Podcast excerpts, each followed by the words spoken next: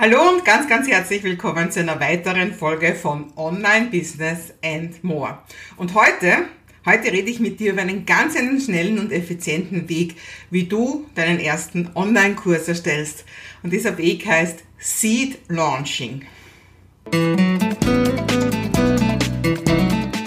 Hallo, mein Name ist Maike Hohenwarter und ich unterstütze dich bei deinem Online-Business-Aufbau und auch bei deiner Persönlichkeitsentfaltung. Denn das eine geht nicht ohne das andere. Und jetzt wünsche ich dir viel Spaß. Ja, Seed Launching, das kommt vom Wort Saat und eine Saat, die gut aufgeht und wo du eben Samen siehst. Also von daher kommt das. Und warum, also was läuft denn meistens falsch? Fangen wir erst beim Negativen an. Was passiert denn, wenn jemand, der tolles Wissen hat und sagt, so, und ich mache jetzt meinen ersten Online-Kurs, was passiert dann? Und ich kann auch erzählen, das war bei mir genauso. Ich sage oft, ich habe alle Fehler selbst gemacht. Ich habe mich in mein stilles Kämmerchen vergraben und habe da brav aufgenommen. Viele Tage, vielleicht sogar Wochen oder Monate nehmen da Leute ihren Online-Kurs auf. Und dann kommen sie rauf. Hier ist mein Online-Kurs und dann passiert nichts. Ja, also niemand rennt ihnen die Bude ein um ihren Online-Kurs. Dann werden halt ein, zwei, drei Mails geschrieben, ein paar Facebook-Posts gemacht. Vielleicht gibt es ein paar Verkäufe, aber auf jeden Fall nicht so viele, wie man sich gewünscht hat. Dann wird vielleicht noch ein bisschen Geld in Facebook-Ads gesteckt. Auch das wird oft einfach nur verbrannt. Und ja, nicht das war nicht der Erfolg, wie man sich gewünscht hat. Und das Ganze basiert auf drei großen Gedankenfehlern, die man eben mit Seed Launching vermeiden kann. Und zwar dieser erste große Fehler ist der, dass du glaubst, oder dass ein Online-Kursersteller glaubt, weiß ja nicht, ob du das glaubst, aber dass viele Leute glauben, ich weiß genau, was meine Kunden brauchen. Und das ist leider nicht so. Damit wir dort sind, wo wir heute sind als Experten, als Leute, die wirklich zu einem Gebiet ganz, ganz viel wissen, haben wir sehr, sehr viel Wissen selber aufgenommen in allen möglichen Formen, in Ausbildungen, in Kursen, in Büchern, in vielen Diskussionen, Auseinandersetzungen, Coachings, Praxisstunden und sonstiges. Und was dann passiert, das ist der sogenannte Curse of Knowledge, äh, der Fluch des Wissens. Ja, wir wissen nämlich gar nicht mehr, was wir alles wissen, und wir wissen auch nicht mehr, was jetzt das Relevanteste ist, zum Beispiel für einen Anfänger. Also das heißt, äh, wir setzen oft viel zu viel voraus. Wir denken oft, na so wenig kann ich denen nicht anbieten, zum Beispiel, und in Wirklichkeit wäre das genau die Basis, äh, die Leute brauchen, weil wir müssen fähig sein, wieder zu entlernen. Wir müssen auf dieser, äh, auf dieser Stufe vom Unbewussten, von der unbewussten Inkompetenz bis hin zur unbewussten Kompetenz, das sind vier Schritte, die kennst du wahrscheinlich, müssen wir uns zurückentwickeln. Wir müssen uns wieder bewusst machen, was wir alles überhaupt wissen und wie wir das transportieren.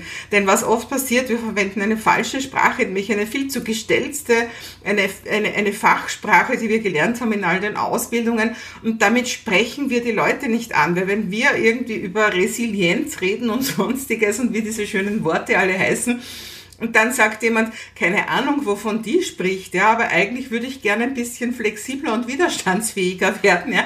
Also das heißt, wir kommen oft einfach dadurch, dass wir zu, zu hochtrabende Worte verwenden und dadurch, dass wir viele Sachen zu komplex ausdrücken, kommen wir nicht in die Herzen der Leute rein, weil die einfach nicht merken, dass wir tatsächlich über ihre Probleme reden.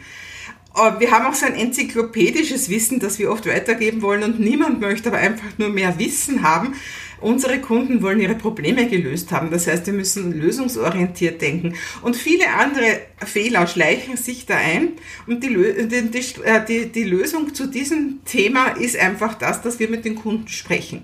Also das heißt, dass wir sie wirklich fragen, was brauchst du denn eigentlich genau? Welches Problem hast du? Welche Lösung wünschst du dir? Wo stehst du an? Wo hast du vielleicht schon Kurse oder Bücher oder sonstiges zu dem Thema konsumiert, die dir äh, einfach nicht genug geholfen haben? Was hat dir gefehlt? Wo fühlst du dich nicht abgeholt oder was hat dir besonders gut gefallen natürlich auch. Und ich kann mir denken, was jetzt vielleicht in deinem Kopf vorgeht, weil ich weiß, für mich war das nicht einfach und ich weiß, für meine Kunden ist es auch oft ganz schwierig, was ich soll mit meinen Kunden reden. Und das Hauptproblem ist einfach das, dass niemand gerne mit seinem vollen Imperfektionismus hinausgehen möchte. Wir wollen so gerne rausgehen und sagen, hier bitte, hier ist mein magischer Kurs, der dir alles löst. und wollen gerne uns von unserer perfekten Seite zeigen und wollen nicht sagen, ähm, ich möchte da vielleicht einen Kurs machen und vielleicht kannst du mir helfen, indem du mir sagst, was da eigentlich reingehört. Das wollen wir nicht. Und trotzdem, wenn du mit deinen idealen Kunden, mit deinen, mit deinen möglichen Kunden, mit deinen potenziellen Kunden sprichst und genau so sprichst, dann helfen sie dir sehr, sehr gerne und dann wird es der bessere Kurs. Also soweit zum Fehler eins. Fehler zwei ist, dass du glaubst oder dass viele glauben, ich muss schon alles fertig haben, wenn ich meinen Kurs verkaufe. Und das ist eigentlich eine Verstärkung von dem Fehler Nummer eins. Ich glaube zu wissen, was meine Kunden brauchen, ja.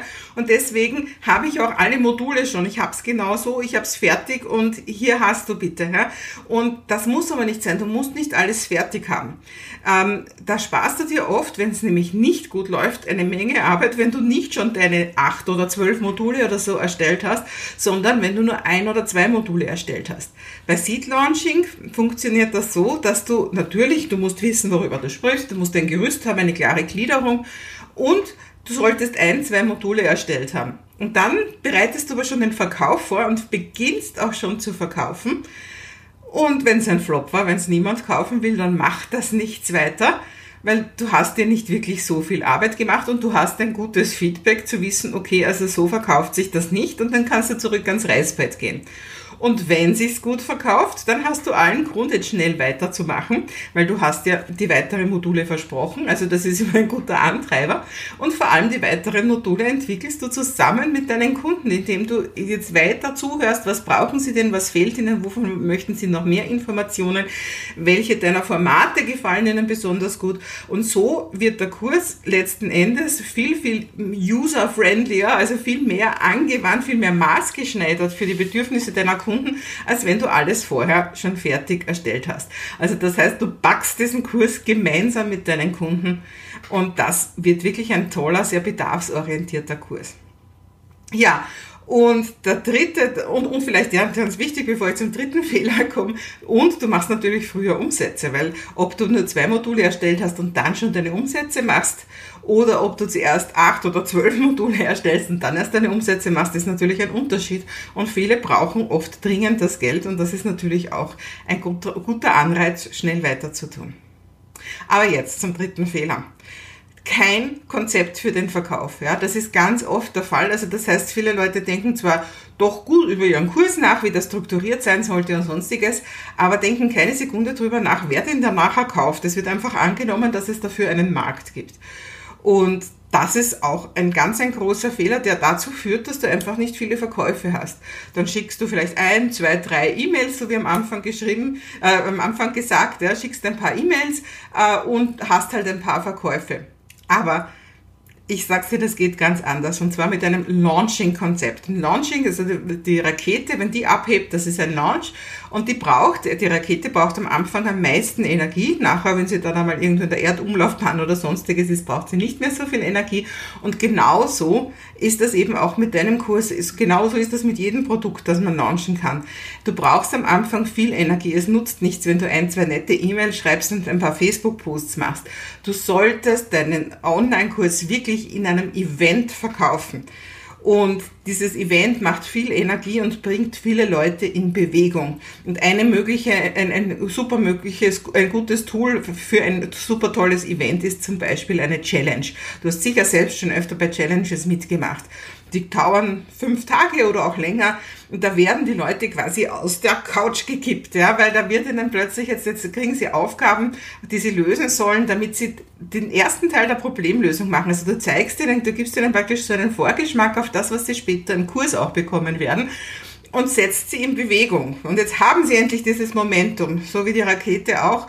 Und dann ist es doch ein leichtes zu sagen, so, und wenn du jetzt so toll schon angefangen hast, wenn du weitermachen willst, dann kauf meinen Kurs, dann gehen wir weiter in Medias Res. Und diese Challenge, das ist eben wirklich ein Event und die, äh, und die führt direkt in den Verkauf. Und der Verkauf hat auch ein Ende. Das ist auch ein wichtiges, äh, ein wichtiges Detail. Nicht deinen Kurs ewig verkaufen, sondern da gibt's eine Deadline. Und nachdem gibt es den Kurs nicht mehr oder zumindest nicht mehr zu dem Preis, damit du Leute dahin bringst, was ihnen am schwersten fällt, nämlich eine Entscheidung zu treffen.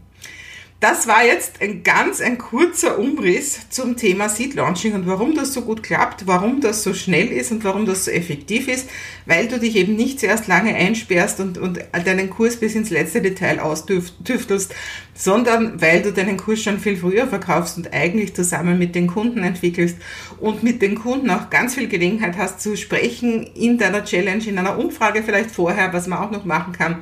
Und wenn du mehr Details dazu haben möchtest, dann komm doch auf mein kostenloses Webinar. Da erzähle ich dir noch viel mehr zum Thema Seed Launching und wie das für dich klappen kann. Und ich freue mich total, wenn du mit dabei bist und wünsche dir ganz viel Erfolg mit deinem Online-Business. Wir sehen uns ganz bald wieder in einer weiteren Folge von Online-Business and More.